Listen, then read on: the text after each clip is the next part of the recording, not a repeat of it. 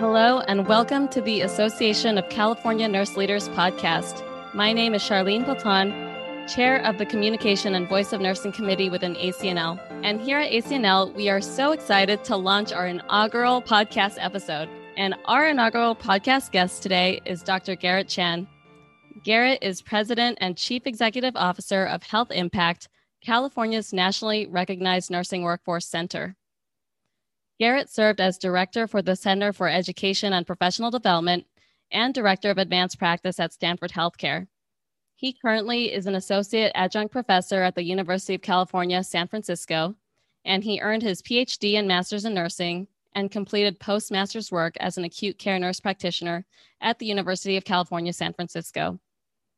He also completed a postdoctoral fellowship at the National Institute of Health's Summer Genetics Program and completed the American College of Health Executives Senior Executive Program in Healthcare Administration. He is an elected fellow in the Academy of Emergency Nursing, Palliative Care Nursing, Clinical Nurse Specialist Institute, National Academies of Practice, and the American Academy of Nursing. Garrett is also a close colleague and friend of mine and is the first person I met at Stanford Healthcare. And it's so great to have you on the podcast, Garrett. Thank you so much for being here. Thank you, Charlene. It's a pleasure to be here, and it's an honor to be the inaugural podcast lecture.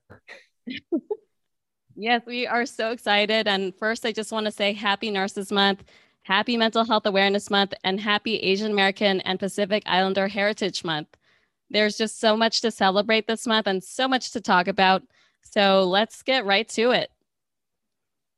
And so your role within Health Impact is so unique, especially when it comes to nursing practice. And could you tell us a little bit more about Health Impact and what you're currently working on? Sure.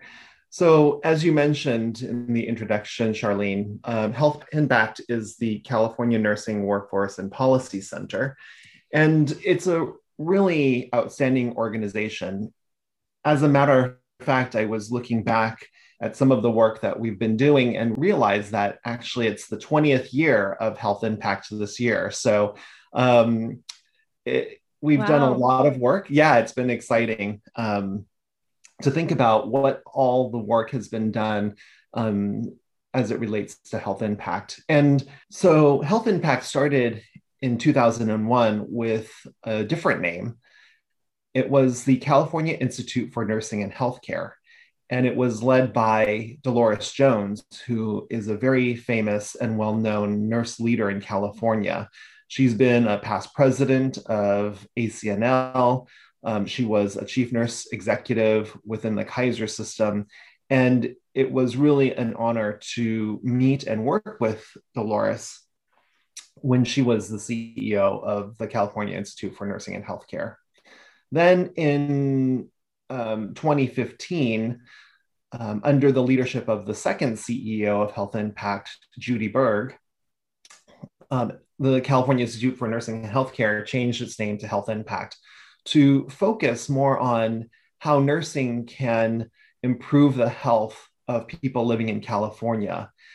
And so there, through different iterations, we've created um, our most current vision, mission, and value statements. And our vision at Health Impact is a highly skilled healthcare workforce optimizing health through innovation, interprofessional leadership, and nursing excellence. And our mission is to shape healthcare through workforce strategy, stakeholder convening, and policy advocacy.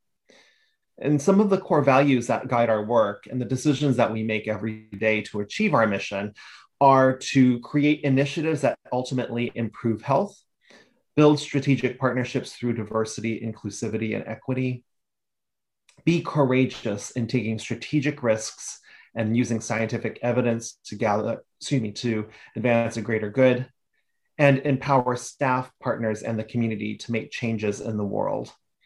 And so it's through this lens of our mission, vision, and values that we engage in many different projects uh, that have an impact on health and well being through nursing practice and interprofessional leadership to um, improve the lives of Californians.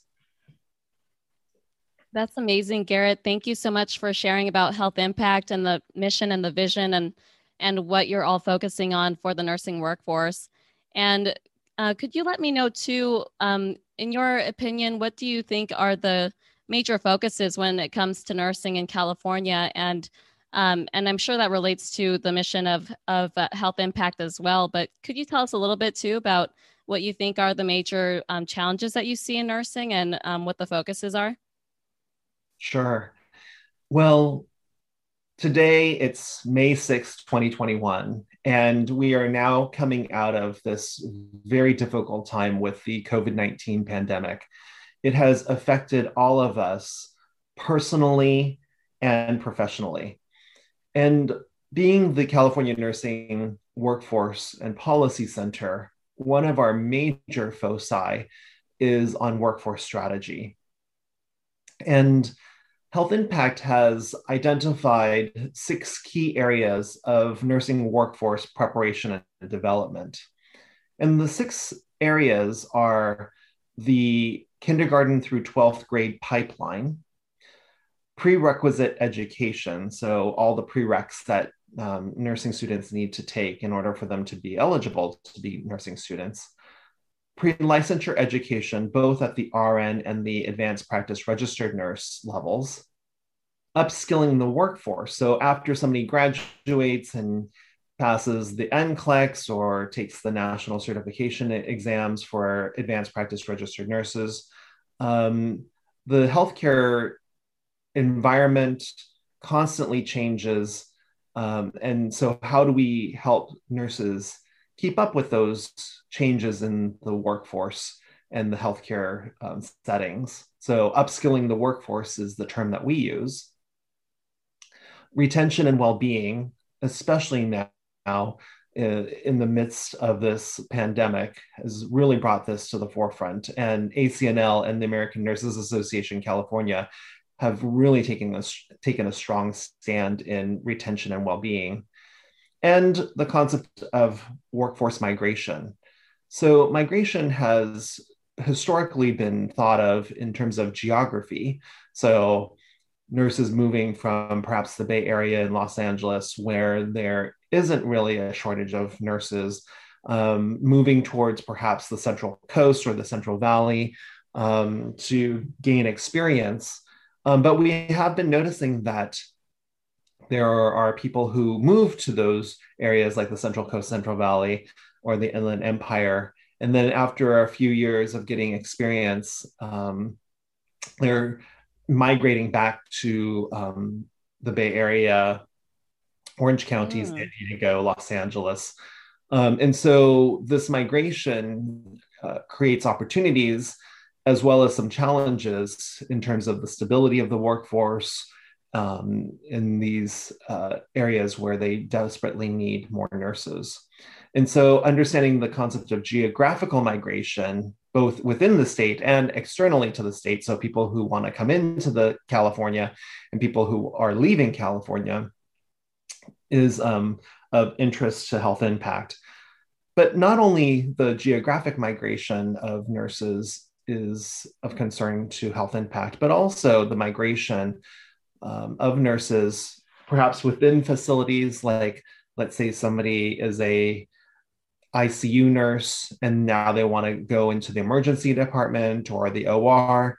Um, and so those migrations um, among specialties and also migration of uh, nurses in terms of um, advanced practice or advanced degrees. So after you a, mm-hmm. a person gets a master's degree or a, or a doctoral degree, um, what kind of migration? So maybe they go from uh, med surg into quality or into education or research, and so um, again that creates changes within the healthcare uh, systems and agencies. Um, both in the acute care setting as well as the ambulatory setting as well as nurses becoming entrepreneurs. And mm-hmm. I'm really proud of you, Charlene, and your work, um, and being recognized as a Johnson and Johnson um, innovative leader, innovation leader. Um, and so, as we're looking at these different movements of nurses within California, um, one of the things that becomes a challenge in terms of workforces, we have no stability. So we always know that we have a mm-hmm. change. And so understanding that migration is very important. So these are the key areas of workforce strategy that Health Impact has been looking at pre pandemic. And now in the pandemic, where we know that, again, as I mentioned, ACNL and ANA California have really taken on well being and healthy work mm-hmm. environments mm-hmm. as key initiatives within those uh, two organizations. Um, what Health Impact has been uh, focusing on is the workforce pipeline. So, what can we do in the K through 12 arena to make it more attractive for um, students to think about a career in health, the health professions? Um, what kind of prerequisite education is required and how do we reduce barriers um, in the prerequisite arena so that people can enter into nursing more easily and then the mm-hmm. pre-licensure education so what are some of the challenges that we have been seeing especially in last year where we saw um, a, a real disruption in the delivery of healthcare where in california and in my opinion very rightfully so where we um, suspended elective surgeries to, in preparation mm-hmm. of a COVID surge, um, that um, create that was the right thing to do because my background is emergency trauma, right? And so I've right. been doing disaster nursing um, yes. since, since 1995 when I first joined the American Red Cross as a volunteer disaster nurse. Um, you know, you had to be prepared, and we had to be prepared um, for because we were noticing our colleagues in uh, the hot spots like New York City who w- right. were really struggling um, early in the pandemic. And so we needed to be prepared. And also, with the lack of PPE or per- personal protective equipment, it wasn't readily available to the staff. And so when you had, you know, students also needing needing protection um, and with a scarce resource of PPE, there had to be some hard decisions and some organizations kept nurses i'm sorry mm-hmm. kept nursing students coming. Others um, put a pause um, again to protect as many people as we could. And so it did create um, a, a, disruption in the pipeline um, and now we're um, needing to address the issues as a result of that um, that pause um, and so, one of the things that I'm very concerned about um, in terms of the pipeline is how do we make that bridge? How do we have the transition to practice for new graduates into the workforce? Um, and so, right. that's one of the things that um, we're thinking about and looking at. Yeah, thank you so much, Garrett. I actually think it's excellent all the different challenges that you pointed out for nursing. I absolutely agree that there are challenges. Um, as soon as when you're in, you know, elementary or grade school, and there's a lot of opportunity to transition or to transition students into thinking about nursing. And I think that there's a lot of room for opportunity in all these different levels. Uh, I do think that the topic of work migration that you brought up was really, really interesting, especially thinking about how diverse that topic could be you know, not only geographic migration, but specialty migration, which is something I hadn't really thought about too much, but it's absolutely, um, you know, it absolutely does happen and it does impact the workforce, especially in California, where um, it does seem like a lot of people do, um, you know, they might move or they might change their um, specialty. So that definitely resonates. And I've seen that in my practice as well. And then in terms of the workforce pipeline, I think you bring up some excellent points just in terms of pre pandemic and then during the pandemic right now, and just the challenges that come with the workforce and what we could do, or, you know, just the challenges with retaining nurses and having, you know, and at the same time, maintaining a healthy work environment. And just with all those different things to consider, do you think that now since we've been a year into this pandemic do you think that the workforce pipeline is still really you know challenged to to fix, or what do you think the state is right now of the workforce pipeline now that we're a year into it? Yeah, great question, Charlene. Um, the workforce pipeline is essential for us to deliver care to people in California. And there are some things that nursing leaders can really um, play a significant role in ensuring the workforce pipeline movement. Um, it is estimated, and I don't have the exact citation at, the, uh, at my fingertips, but it is estimated that one in five nurses are potentially going to leave direct care nursing um, and mm-hmm. choose other um, careers within nursing, kind of the whole concept of migration, right? Um, and so, how do we help the pipeline be successful in moving forward into direct care uh, positions after graduation? And so, transition to practice programs are so essential. And mm-hmm. and how do nurse leaders engage in solid transition to practice programs where there's a lot of support for these new grads um, and also how do um, leaders in nursing help ensure that we create meaningful clinical experiences for these uh, nursing students right one of the things yeah one of the things that i am very concerned about, honestly, is you know what kind of clinical experiences um, are um, preparing nurses to pick up the practice of nursing. And um, I did my PhD with under uh, Dr. Patricia Benner, who some of you, oh, hopefully oh, most of you know. Great! I didn't yeah. I didn't realize you did that with um, Dr. Benner. That's amazing. Yeah, I did. and um, it's been really exciting. Uh, we, have had a long um, friendship and uh, and and relation work relationship. Um, now, I didn't study uh, skill acquisition, novice to expert, but you can't leave Dr. Benner's sphere without getting some of that. and so, right. Um, so one of the things that we've done is we've created at Health Impact the Benner Institute for Teaching and Learning, because there are some things that we can do better in the education sphere. And this is not just for academic um, educators, it's also for healthcare facility educators, is how do we move into the 21st century um, using new learning and neuroscience um, pedagogies to help people pick up the practice of nursing. And I did a recent research study um, that is published actually in this month in the Journal for Continuing Education and Nursing. And it's one of congratulations. The first, oh, thanks, thanks.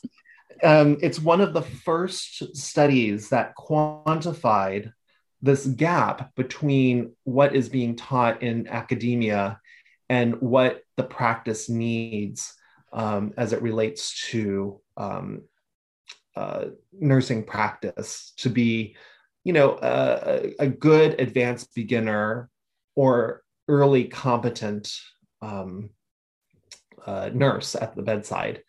And um, some of the things that we found in this particular study was that there were sig- some significant um, challenges as it re- or or honestly, unfortunately, some deficits um, in this um, tra- gap. Excuse me, in this academic practice gap. So. One of the things that we did was in our pre-test so these were new grads who entered into um, a, a particular program and this, was a pilot project is that we used a um, online simulation program that was created by Dr. Benner and some colleagues called NOVEX, N O V E X. And what we found was that in the pre-test, so this was again to measure what people knew and how to practice um, coming into a transition to practice program, we measured certain things like percent pass rates of top 15 medical conditions. And we found that um, two of the medical t- conditions, one was diabetes and the other was stroke. In the pre test, we found that 0% of the new grads in this pilot project passed diabetes and stroke. Hmm. 3% of interesting. Yeah, 3% of the new grads passed care of patients with COPD and DVT. 8% passed taking care of acute coronary syndrome. And 10% of the new grads passed sepsis. Wow. In addition, yeah. In addition, we found that there were um, around 63% of the um, new grads um, caused the sentinel error, sentinel event. And also, in total, there were 766 medication errors. Mm, wow. This is a lot of um, really great data, actually. That's pretty amazing that you were able to capture all that. Yes. And, and, um, so that was the, the surprising news. Um, and we found that through this online simulation program, we were able to quickly um, remediate uh, the knowledge deficits and the practice deficits and got people to high pass rates um, 70 you know 74 75 to 94 percent in the 15 different medical conditions and these are the top wow. medical conditions that we see in acute care things like mm-hmm. abdominal pain acute coronary syndrome um, acute excuse me acute kidney injury anaphylaxis copd diabetes deep vein thrombosis, GI bleeds, heart failure, hepatic um, dysfunction, hypovolemic shock, pneumonia, pulmonary embolism, sepsis, and stroke. And so it wasn't, we were not trying to test things that were esoteric or not well known. These are the top 15 um, admission diagnoses um, in acute care systems across the United States. So mm-hmm. it was um, a really um, eye opening and yet uh, an opportunity for us to um, help this transition to practice so that our workforce can be adequately prepared um, and help protect patients and improve quality and safety in acute care settings. That's amazing, Garrett. Thank you so much for sharing that insight and those details with us. I do agree that those were surprising results. And uh, it's also good to know that there are efforts towards improving our education, improving our transition to practice for new nurses and for student nurses. And I, you know, it's it's just amazing where education is going, especially with the simulation that you mentioned. I think that's really progressive and really novel. And honestly, now I'm really curious to try that out. I think that'd be really awesome to test and and to see what that's like. But I, I do think that the more simulation, the better, um, as early as possible in the training for our nurses. And um, and I feel like we could talk about this. For, there's just so many questions I have, and and uh, unfortunately, we're coming to a close now here um, today. But um, with the last few minutes that we have, I just wanted to ask, you know, as a nurse leader for, um, you know, for some time and as a longstanding member of the ACNL, is there anything that you'd like to share to our listeners right now when it comes to nursing leadership or just any uh, words of wins- wisdom that you'd like to share with um, the listeners today? Yes, thank you, Charlene it's just been a pleasure to be here with you today. And again, a great honor to be the inaugural podcast. Um, one of the things I would want to share with my fellow ACNL um, members, but also to any nurse leader, um, wherever they are in their career trajectory, is to think about how can we do things better? How can we do? How can we reduce wastes? How can we increase value in the system for not only our patients, but for our colleagues and for the health, the health system or clinical agency itself, whether you're in acute care or a clinic um, or critical access hospital or home care. How do we reduce waste and not do what I commonly say is just one more thing? Common, you know, mm-hmm. historically we've had in nursing oh we'll we'll just do one more thing. We'll just add this one thing on.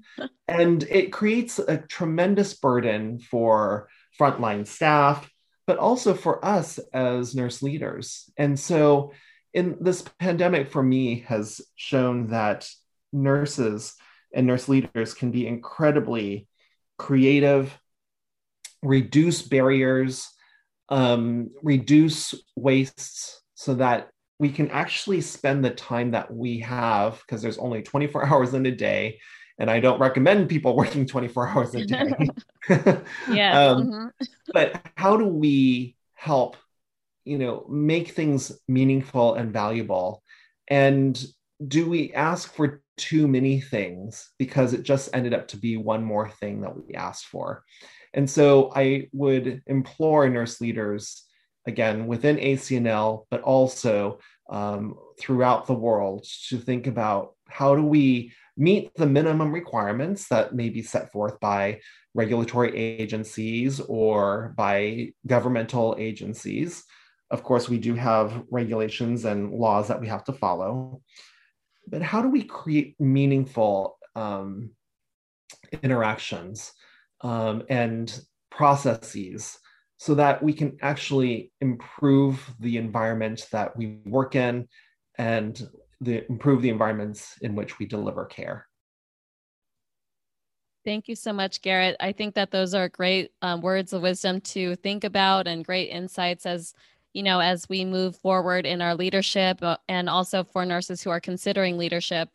I think it's great to think about how can we make meaningful change and just like you said, meaningful improvements to our processes because nurses are definitely the experts when it comes to that. So there's a lot of great opportunity there. And imagine what healthcare would look like if all the ideas that nurses had were a reality, right? It would look probably very different than what we have now. But but I just want to say thank you so much, Garrett, for being our inaugural podcast guest. It was so amazing to talk to you today. And we are so excited again to have you here. And it was a privilege as always. And thank you so much. Thank you, Charlene, and thank you to ACNL for this wonderful opportunity. And I want to wish everybody a happy Nurses Month, happy Nurses Week, and I want to send you all my best uh, for a healthy, um, you know, future moving forward. Thank you so much, Garrett. Our guest today was Garrett Chan from Health Impact. To learn more about the work they're doing, visit healthimpact.org. ACNL in Action is a production of the Association of California Nurse Leaders. To learn more, visit acnl.org. New episodes of this podcast will be available on the first Friday of every month. See you next time.